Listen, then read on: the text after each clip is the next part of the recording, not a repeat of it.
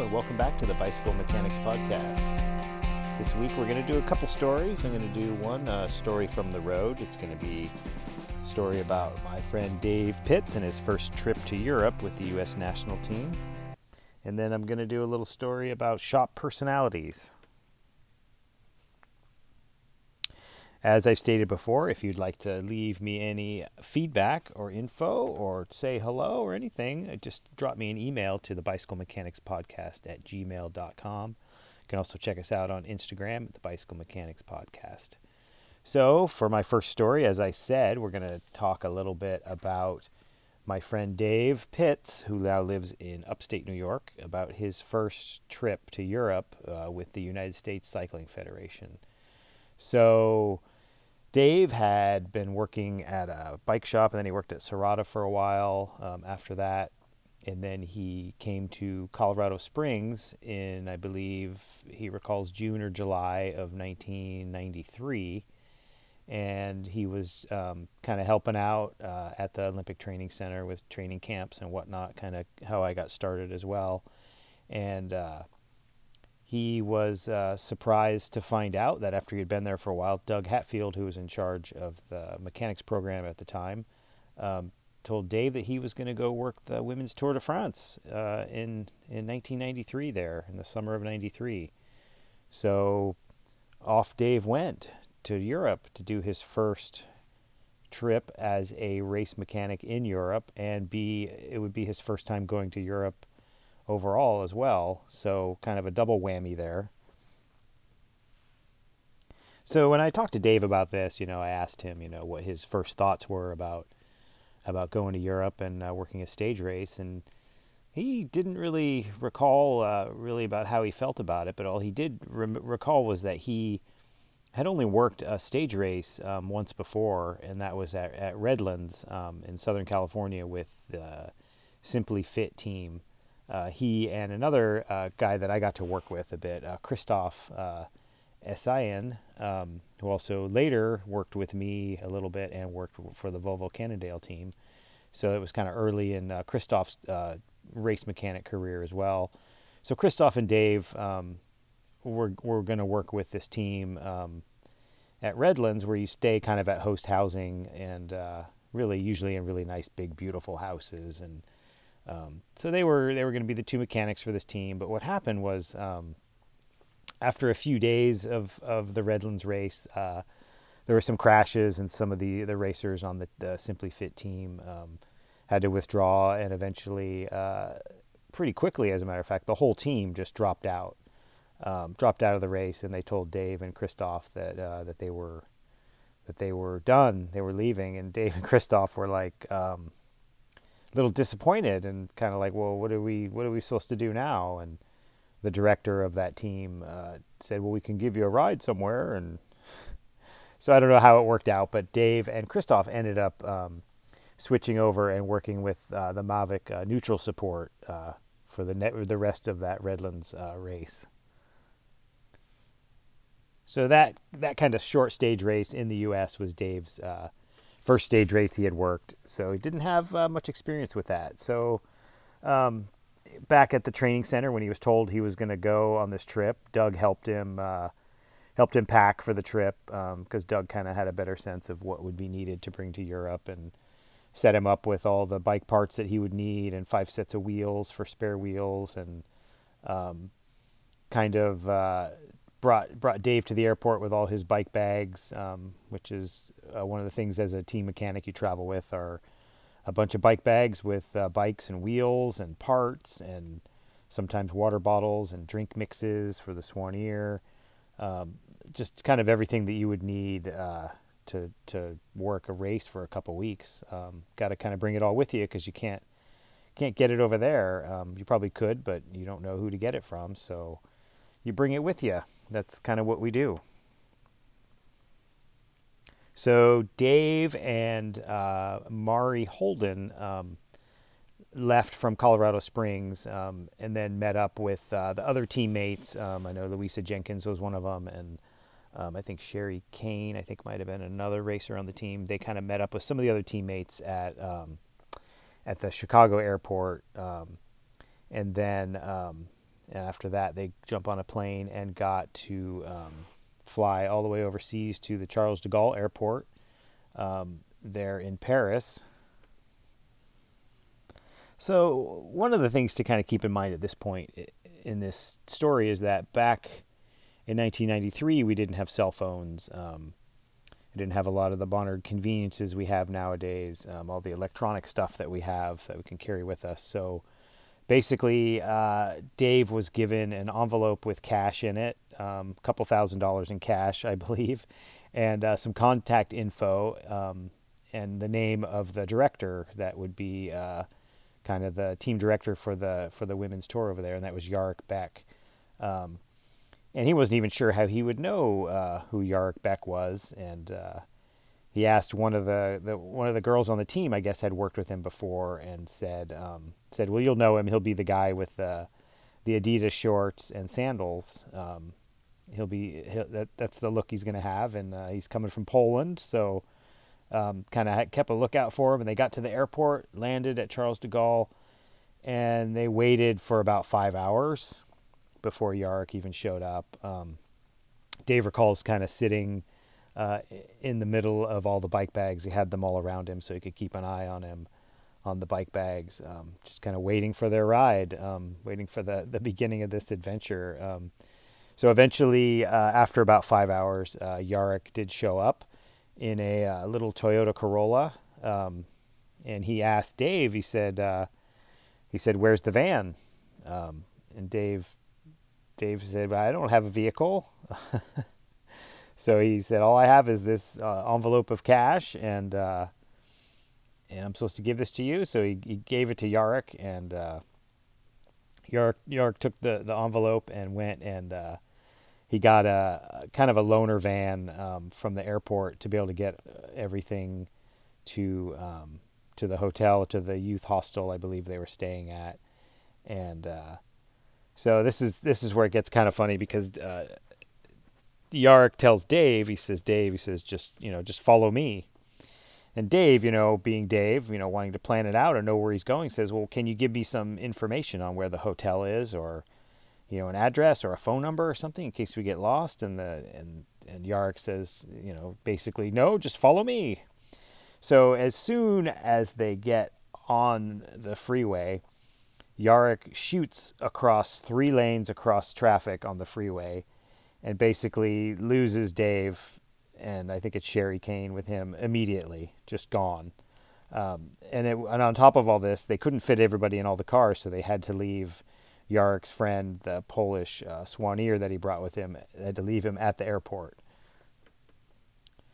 So, so this leaves Dave and, and Sherry kind of on their own, and they're like, uh, Dave's like, I don't know what to do. So, they basically just get a hotel room and uh, and once they get the hotel room and get checked in, um, Dave says, "Well, I guess I better go back to the airport and see if I can find this soigneur um, that that Jarek brought with him, and then left him at the airport because there was no room for him. So went back, couldn't find him anywhere. Um, and then I think I think it was maybe the the next day, the next morning, um, Sherry uh, went out for a ride, uh, and she found her teammates um, out riding, so they were able to find out where they were staying. I guess apparently it wasn't too far away from where where Dave uh, and Sherry had spent the night.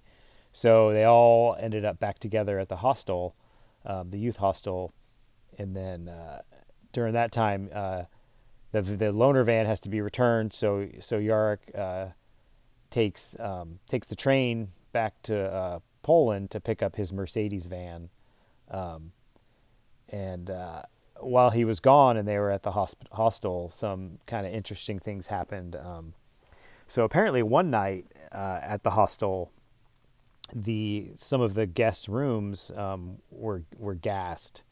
Um, so they would they would pump some gas into the room and kind of block the the vents so that the uh, so that the guests sleeping uh, would just pass out and not not not wake up for a while. So um, I remember Dave. Dave had said that in Mar- Mari's room, she had about two hundred dollars stolen.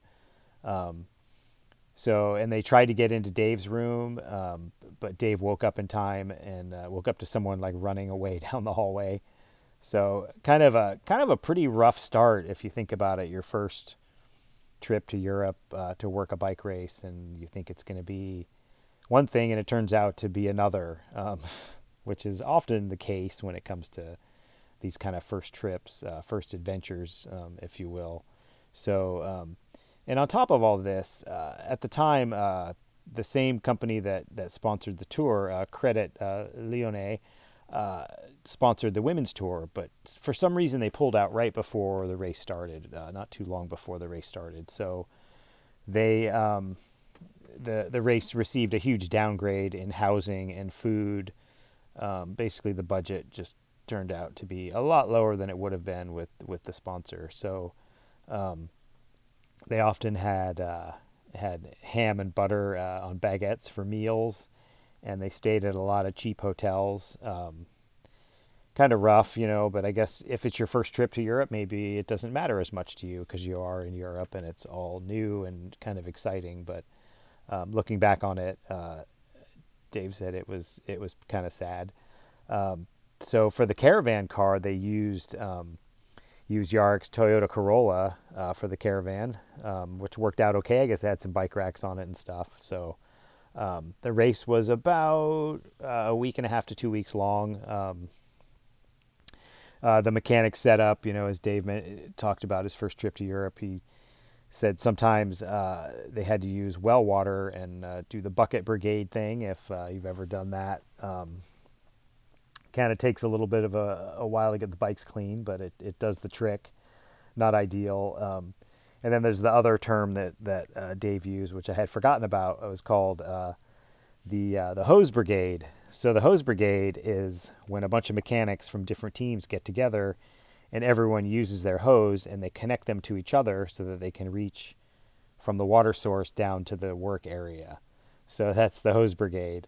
Um, Dave said that um, all the other mechanics were pretty cool. Um, they all seemed to get along, kind of all in it together. Um, he got to work with. Um, there was one female mechanic there. Uh, I think her name was Lucy, and she was um, working with the Canadian national team. Dave, Dave had mentioned uh, he had he had met Lucy before at the USCF, uh, U.S. Cycling Federation Mechanic Clinic, um, I believe earlier that year. Um, so they kind of kind of knew each other. So he had someone that he knew that he could talk to, and mentioned uh, before, some of the other mechanics were, were pretty nice. Um, the only um, one of the places they stayed, the only access uh, through where they were working was to go through the kitchen. And uh, there was a Swedish mechanic who kind of went through the kitchen one time and swiped a couple bottles of wine for the mechanics, which thought was kind of cool. Um, a couple of the other notes that Dave kind of remembers about the race, um, given that at this point, you know, we're talking almost 30 years ago. Um, he remembers being up late often, uh, working under like a single light bulb, kind of late at night. Um, and I kind of had this experience too when I worked in in Italy. I remember the first time I went to Europe, I was working in like a hallway in a hotel and it had a timed light and I would turn it on and it would turn off every eight minutes or so. So I'd have to walk back over and turn it back on. Remember kind of working late at night with dim lights. Um, another one of the things he remembers, he remembers the they did a team time trial, um, and they were warming up uh, before the race, and there was uh, some of the girls crashed. Um, uh, kind of a weird, just kind of working a team time trial is just kind of a mechanic's nightmare. I think I've gone over this in a, an episode before, but you know, in a, in a national team situation, you're working with um, riders who racers who are on different trade teams who so they all have different equipment. Um, you're not do, doing the thing where you're on a you're working a pro team and everybody's got the same bike and the same wheels. This is kind of a hodgepodge of different uh, components and, and wheels and such. So it does make it a bit more difficult as a mechanic. Um, uh, and the, the time trial bikes weren't time trial bikes they're kind of just road bikes with clip-on aero bars. Um, and then the, a couple of the other things you remember is that the transfers um, during this race were sounded pretty pretty awful because they often had transfers uh, before the race and after the race. So it made for a super long day. So you get up in the morning, load up the bikes on the car, drive to the start of the race, which could be an hour or two away, do the race start stuff, race for two, three, four hours, and then load back up um, the bikes and stuff, and then drive another couple hours to where you're going to spend the night. So, and during this time, when they're doing all these transfers, it's it's during a time when there's a trucker strike going on.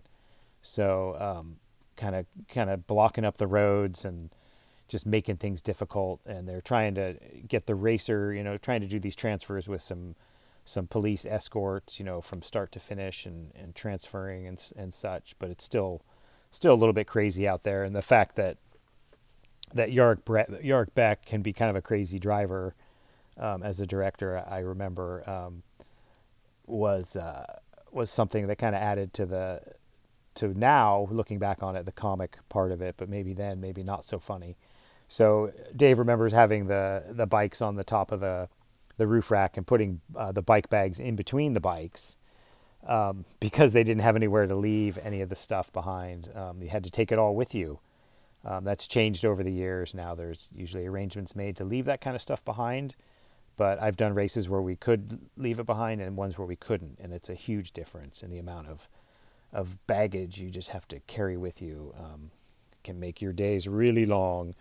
Um, so I asked, I kind of asked Dave. I said, what were some of the um, what were some of the most memorable things about um, working his first race uh, in in Europe and first real stage race? Um, uh, they got to spend some time in the Pyrenees, which was quite memorable, I would imagine, and got to stay at a little small, a lot of small kind of hotels in the mountains um, that were kind of closed down uh, because they're really there for the ski season. So, kind of beautiful places to be. Um, and one of the things about this race that he mentioned was that um, at the starts and at the finishes, particularly at the starts, there were they were kind of in a lot of wine and champagne regions. Um, of, of France, and and they would give out free wine and champagne at the start, um, kind of to promote the region. And uh, the police often got bottles of wine, um, and even sometimes uh, the directors would as well. Um, and uh, Dave remembers that there were a couple double stage days, and if anybody doesn't know, a double stage day is when you get up and you work a race in the morning and then you have a break for a few hours and then you have an afternoon or early evening race as well. Um, these days can be really hard. Um, and he remembers in between one of the double days, uh, directors from some of the other teams were taking their their one liter uh, Evian water bottles and fit, and emptying out the water and filling them with wine.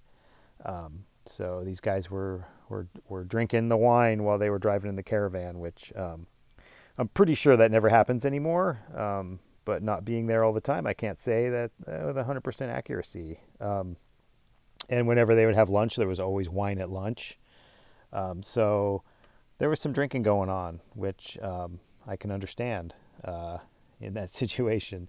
So on a on kind of the final note um, of Dave's trip to um, first trip to Europe, uh, one of the funniest things he told me about was the final stage of the race was up Alpe d'Huez. And for anyone who's a cycling fan at all, um, understands uh, you know the, all the hairpin switchback turns going up the hill to uh, to the top of Alpe d'Huez there. So it was the final stage, um, r- raced up to Alpe d'Huez, and then they had an after race party at the top. And of course, there was more wine and champagne and food and um, just kind of a big party at the top, which um, he had never told me about before. I'd never heard this story. But the problem wasn't having the party at the top. The part the problem was after the party was over, everyone got on buses and took the buses back down the switchbacks to the bottom of the hill. So apparently a bunch of people got sick, and uh, Dave said it was pretty gross. This the, the bus smelled uh, smelled pretty bad by the end, and uh, he was thankful that he was uh, he had his fair share of wine and he did sleep on part of the way down. But um, sounds pretty uh, pretty interesting, pretty gnarly actually. So that was Dave's first trip to Europe, and uh, thankfully Dave made it back and was able to do uh, many more trips to Europe and all over the rest of the world as well. So, so for my next uh, little piece here, I'd like to do a little um, a little bit about shop personalities. Um, we'll transition a little bit from being on the road to working in the bike shop. So, anyone who's worked in a bike shop um, for any amount of time understands that there are several different types of bike shop employees and owners. So, I kind of made a list. Um, and I'll introduce you to the whole list, and we'll probably just have time to go through maybe the first five today, uh, more in depth. But um, kind of had a good time writing this. It kind of brought me back, uh, brought back some memories of uh, some of the people I worked with, the people and personalities um, in the bike shop uh, world. So um, here's just a few that I can think of, uh, and I'll follow it by some real life examples of people I actually worked with and for. So um, the first one that came to mind, the number one, was uh, the grumpy old tech who can either manifest as Obi Wan and be a mentor and a champion of good, or as a Sith pulling you towards the dark areas of the profession. Uh, number two is the independent shop owner who will often appear to carry the weight of the world on his or her shoulders. Number three would be the young road racer, shaved legs and all. Number four would be the entry level tech who used to work on cars. Number five, the older part time mechanic who has a full time job but likes working on bikes. Number six would be the mechanic who is really good but wants out of the industry for a better paying job. Number seven would be the kid who gets paid, or maybe not, to sweep and keep the shop clean. Number eight is the I know mechanic. Number nine is the tinkerer. Number 10 is the pig pen. Number 11 is the anal retentive. Number 12 is the talker. Number 13 is the toiler.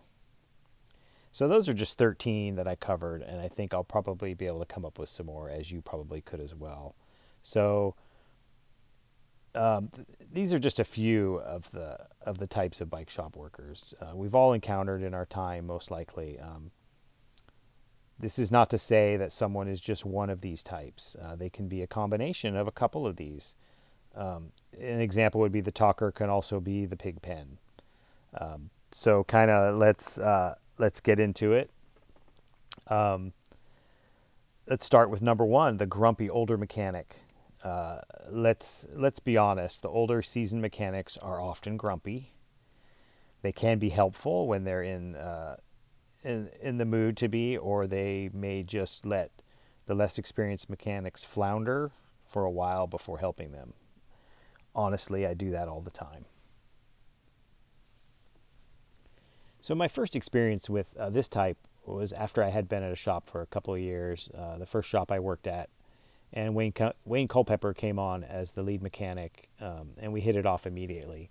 He had all the knowledge and humor uh, any any shop could ever ask for. He was a Vietnam veteran, recovering alcoholic. Um, he had an edge to him that was that was special. He would tell us dirty jokes, and we'd get in trouble for uh, from the owner and his dad for laughing too much. as with mentors, I often still hear his voice inside my head. Um, an example would be once uh, a kid racer was watching Wayne uh, starting the process of gluing some tubulars, and the kid asked, um, "Why are you going so slow with the with the glue application?" And Wayne uh, Wayne simply answered, "If if I'm in a hurry to get to glue the tires on, they will be in a hurry to come off the rims." Um, pretty good. I still hear that in my head when I glue tires. Um, so uh, then let's go on to number two. Number two is the independent shop owner. Um, I've dealt with a few independent shop owners, and the first one um, I ever worked for was a good person, but seemed to struggle uh, with money management. He'd often buy too many bikes and parts and tools for himself. Uh, he didn't seem to put a lot of money back into the shop, um, his retired dad helped out a lot with uh, sales floor duties and bookkeeping. Bookkeeping. Uh, it it seemed like he put some of his own money into the shop, uh, trying to support his son as well. Um, the owner, uh, his son, his son often was uh, stressed out about money. My relationship with them uh, convinced me to never own my own bike shop. Um, number three would be the young racer, shaved legs and all. This fellow or girl, worker, can be awesome at times and a disaster at times as well. Gear driven, uh, a little out of touch with some customers at times, except for fellow racers. Um, number four would be the entry level tech who used to work on cars. Um, this one is super entertaining to work with because they, in my experience, tend to over tighten everything. Um, I've worked with a few of these folks, and uh, without a torque wrench, um, which we didn't use much back in uh, my early days, uh, stuff was always snapping and stripping when they were working on it. Um, funny for me to watch, but not so much for the stressed out owner. And number five is the last one we'll go over today, and that is the older part time mechanic who has a full time job but likes working on bikes. Uh, this mechanic enjoys learning and often takes feedback well. I've worked with several of these folks, and they often either quit pretty quickly because the job is not what they thought it would be, or in some cases, they end up quitting quitting their other job and coming full time because they love it so much. Um, in one case in my career, we had a designer who started part time in sales and then started in the shop and really seemed to enjoy it. Eventually, he bought his own shop, uh, unfortunately, right before COVID hit. Um, we once had a guy working uh, part time um, for us. Uh, P- PG&E was his full time job, um, and he who'd make more uh, work for us by breaking things, often bending wheels by tensioning them and stressing them. Uh, I remember one time he he blew a tire off the rim, and his beard blew back and got filled with talc from the tube. It was pretty funny, and the look on his face was kind of priceless. Um, but anyway, that's the older part-time mechanic, um, number five. And uh, next week we will do um, the rest of the list. We will um, work our way all the way down to number 13, the Toiler, one of my favorites, and uh, probably add a few more after that. But anyway, in the meantime, uh, thanks for uh, thanks for listening once again. Um, this is the Bicycle Mechanics Podcast, and don't forget to send me an email if you have any uh, concerns or questions or comments to the Bicycle Mechanics Podcast at gmail.com. Once again, I really appreciate you listening. Have a great day.